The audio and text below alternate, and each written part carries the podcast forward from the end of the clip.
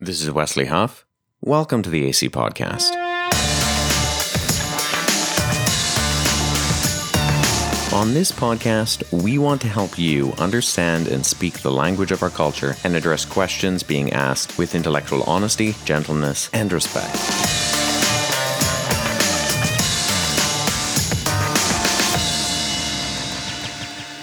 As one of the ways I've been trying to navigate the slowdown of my regular speaking schedule over the last few months, with everything going on in the world, I've started doing a semi-regular live Q&A on my public Facebook page. I've been fielding questions about the Christian worldview that people have been asking me live and trying to provide credible answers to those curious questions as they come in. And what you're about to hear on this week's edition of the AC podcast is a recording of the second live Ask Me Anything session that I did. And in this one in particular, I was asked questions on a variety of subjects that included the moral argument for the existence of God, a supposed Bible contradiction, and the rationality of miracles, along with many others. So I hope this is helpful, informative, and gives you confidence for the reason for the hope that you have. Welcome to my Monday Q&A slash ask me anything type thing. I know this is the second one that I've done in a row. Um, and that doesn't necessarily mean that uh, this is going to be a regular thing, but it doesn't necessarily mean it's not going to be a regular thing. And basically, I've been getting a lot of response and feedback, so I'm going to keep going uh, until I run out of time or something. So, other than that, let's jump into this because I've gotten a couple questions already in my Facebook inbox. So, let's jump into that. So, question one says, uh, Hey Wes, what is the moral argument for the existence of God and how do I explain that? So, let me start off by saying that there are multiple iterations for what we call a moral argument. And the one that I think I would prescribe to consists of getting to a necessary rational source. So basically, uh, what I'm going to do is articulate uh, something that comes from an individual named Linda Zagzebski.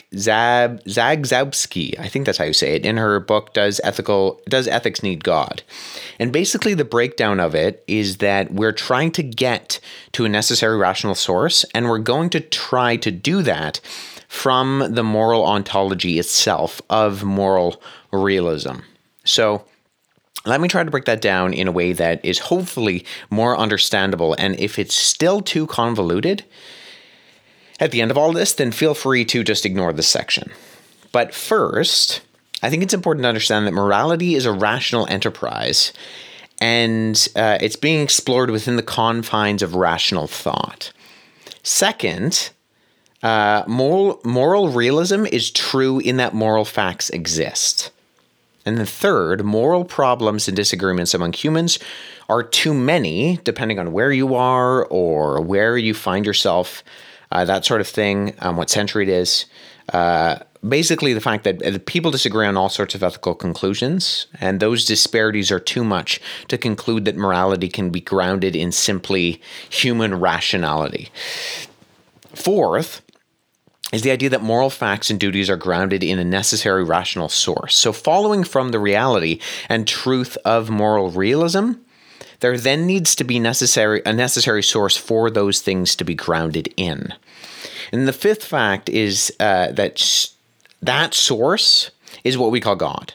And in order for that source to be rational, it must be sentient in nature and therefore the moral law giver.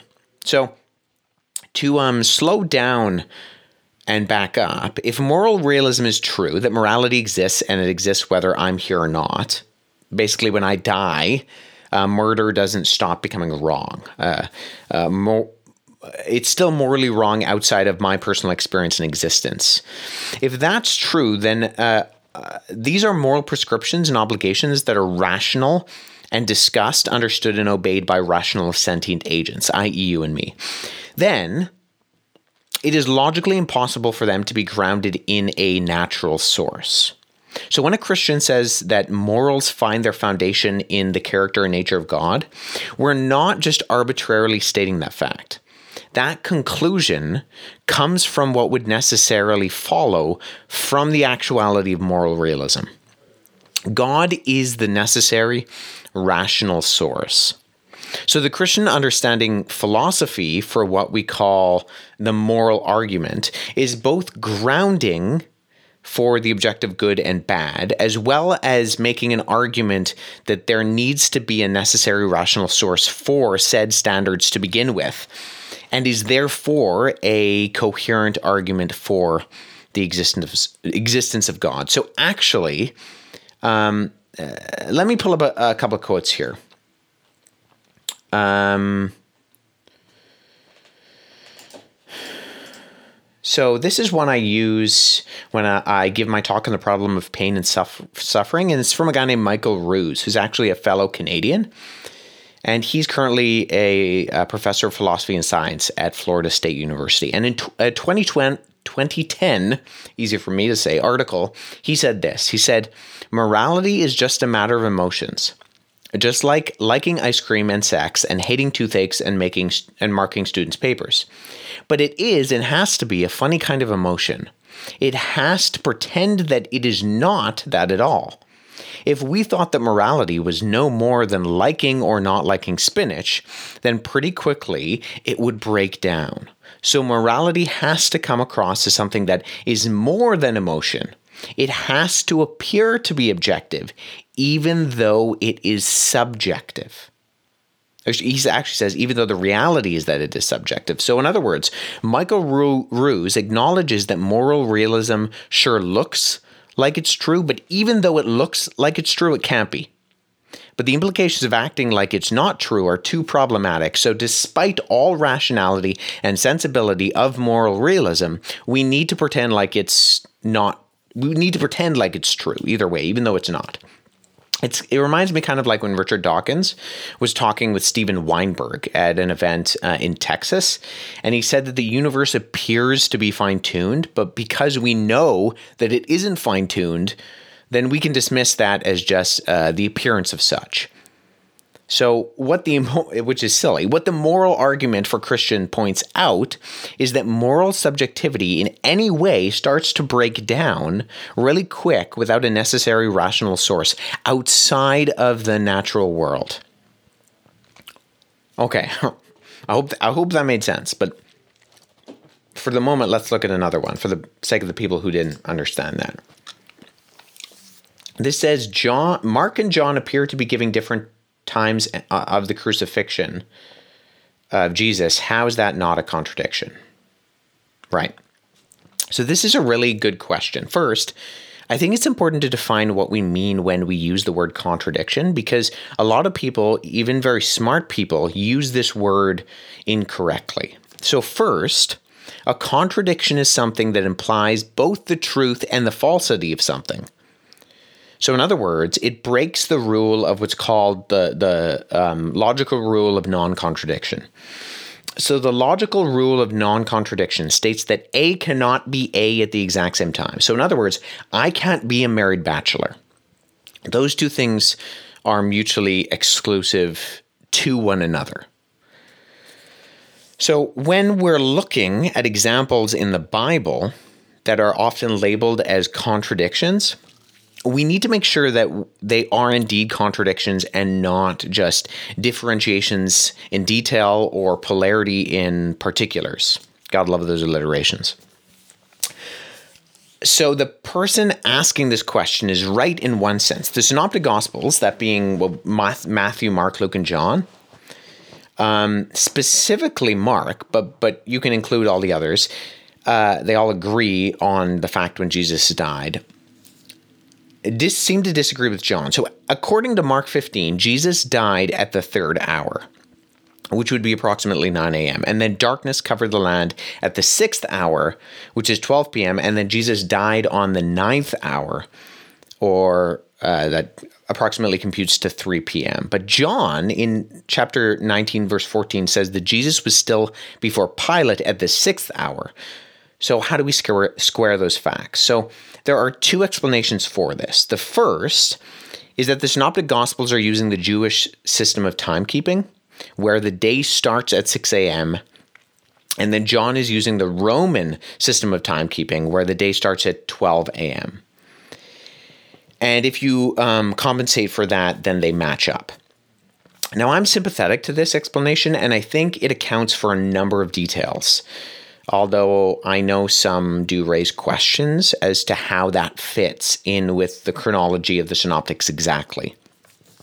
But there's a scholar named Craig Blomberg in his work, uh, the, the Historical Reliability of the Gospels, and he proposes that this type of critique is actually imposing modern, precise timekeeping assumptions on ancient cultures, and that both Mark and John are estimating and speaking of time in quarters. And that when uh, taking in ancient understandings of time, both would be understood uh, in their culture to be claiming a rough estimate uh, around midday both the, the John and Mark passage. And I think this is totally reasonable. I mean, we have an incredible ability to measure time and have that accessible. I mean, right here, I have uh, two computers. Uh, I have my iPhone and then I have my watch. And all are accessible to telling me the accurate time. And that's a relatively modern luxury. So ancient cultures weren't necessarily as concerned with precise timing. In fact, two scholars, a guy named James um, Ermatinger, uh, who's a historian, and J.B. Bury, who's a classicist, basically say that when you see labels in ancient texts like the sixth hour, you really have about a three hour window uh, that that event could have fit. And probably it's better uh, as a description of the time of day, like using a morning or afternoon or evening. And this has been pointed out when we see, particularly in the Gospels and Acts, how it uses descriptions like the third or the sixth or the ninth hour to describe stuff. And this is what Blomberg, uh, who I mentioned before, says when he points out that Mark's third hour could realistically be anywhere between 9 a.m. and noon. And John's use of about the sixth hour uh, in the mind of the ancient reader could have been understood as sometime before midday. And I think this also makes sense. I mean, I've used both the disparity between Jewish timekeeping and Roman timekeeping. Excuse me. Along with pointing out that exact times are a modern thing as explanations in the past when this question has come up. And I think either are entirely plausible and totally reasonable as uh, explanations. Um, so here's the wrap up to that particular question. For the person who's asking, A, this is not a contradiction. Mark is not saying that uh, things took place at 9 a.m. and then John is saying that things did not take place at 9 a.m. That would be a contradiction outright. Instead, we need to make sure we're not anachronistically reading our modern understandings of things like time into the text of an ancient document. When we understand that the Synoptic Gospels and John had particular audiences, and Mark, for example, having a Jewish audience, and so he uses the common Jewish understanding of marking time.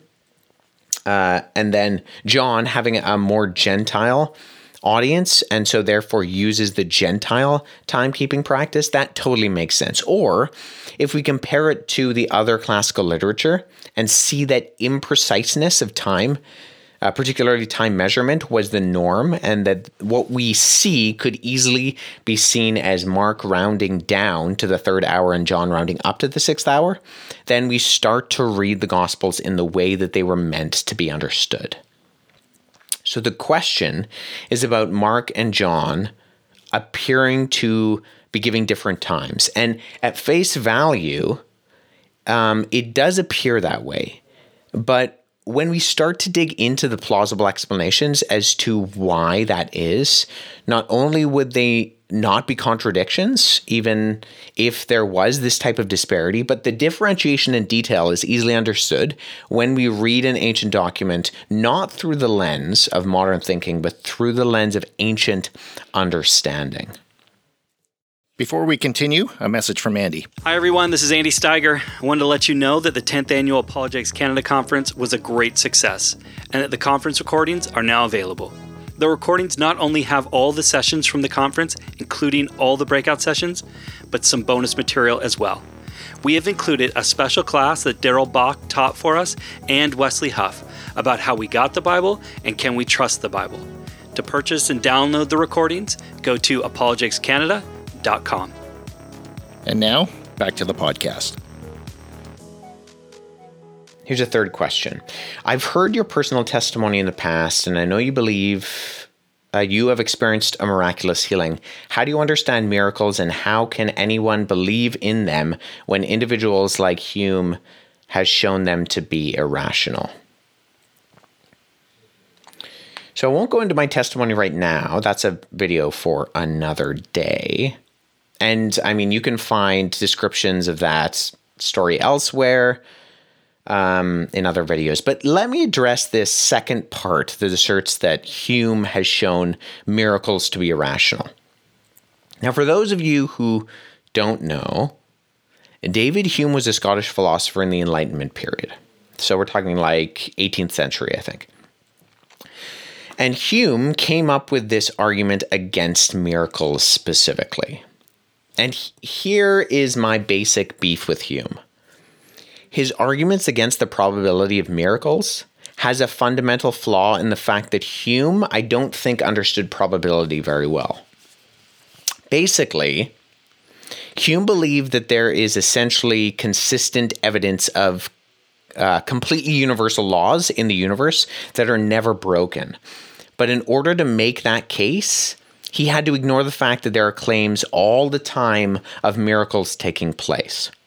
So, what he essentially does was he was making an assumption about human experience uh, that rendered miracles improbable. Uh, there were other components to his argument, but but that was basically the foundation of it.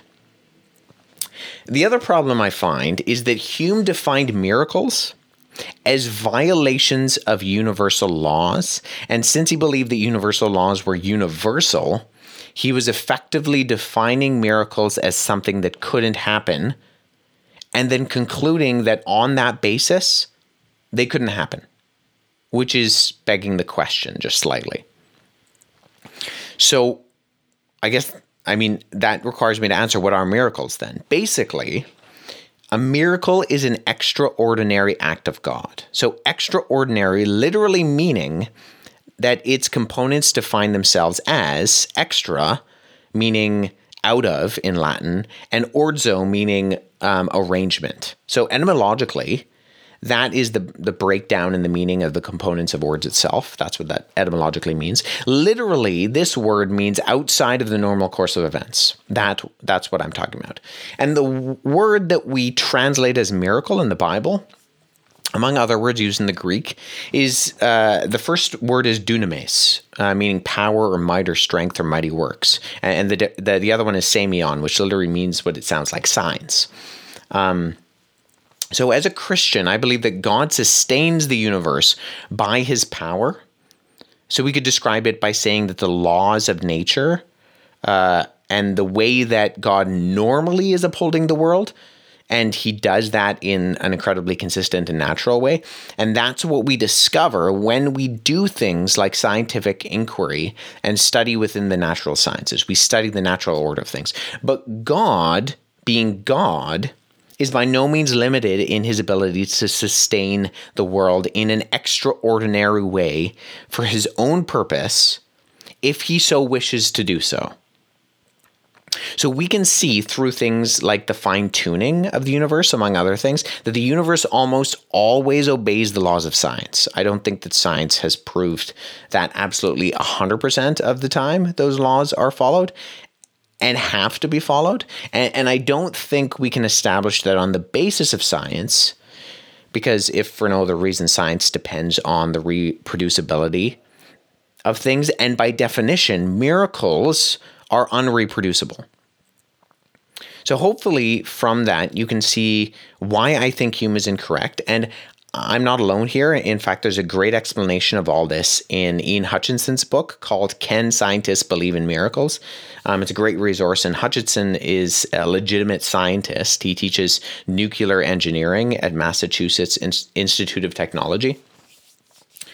He goes into that in further detail. So, uh, he's a good one to follow up on all of the details that I missed or didn't totally make sense on.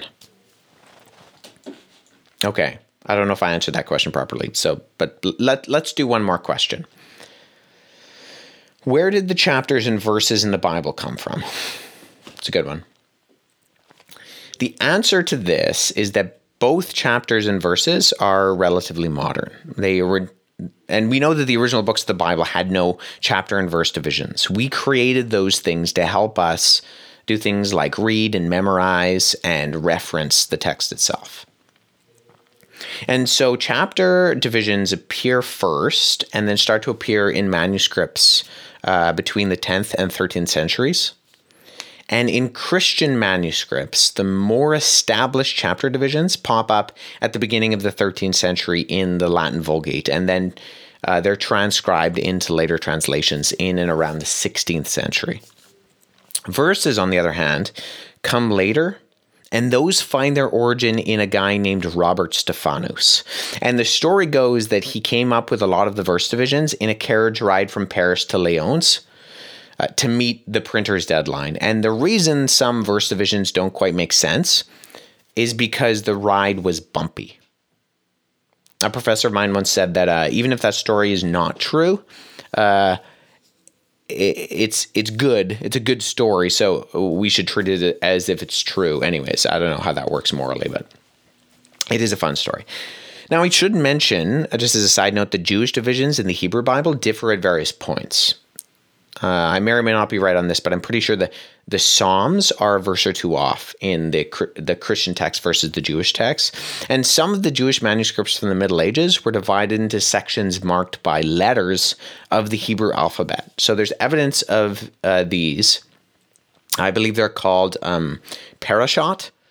Uh, and, and they're found in some of the Dead Sea Scrolls. And for anyone who cares, random fact there are 929 chapters in the Old Testament and 620 chapters and 7,957 verses in the New Testament.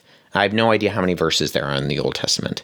I'm sure you could Google it uh, if you were really that interested. Um, I know there's not many questions, but I'm ha- it's not letting me see the the questions that people are asking on the Facebook link itself. Uh, I'm getting inboxes, but hopefully I can fix that for next time. Uh, and at a certain point, I like to pair this with my Instagram and do like an Instagram live and a Facebook uh, live at the exact same time. Um, have my like phone off to the side, some some kind of thing. Uh, but otherwise, there's all the questions I received. Um, like I said, this doesn't necessarily mean that I'll be doing this every week, but I have the time at the moment for now. And so uh, I'm going to continue doing them. They seem to be getting a lot of traction afterwards, even though not necessarily a whole lot of views, although we have about a half a dozen people watching um, right now uh, in the grand scheme of things. So, other than that, uh, stay safe. Thanks so much for watching. Hope this was helpful. Not too convoluted. I know I got into some of the weeds in some places, but otherwise, Thanks for listening, uh, and we'll talk to you later.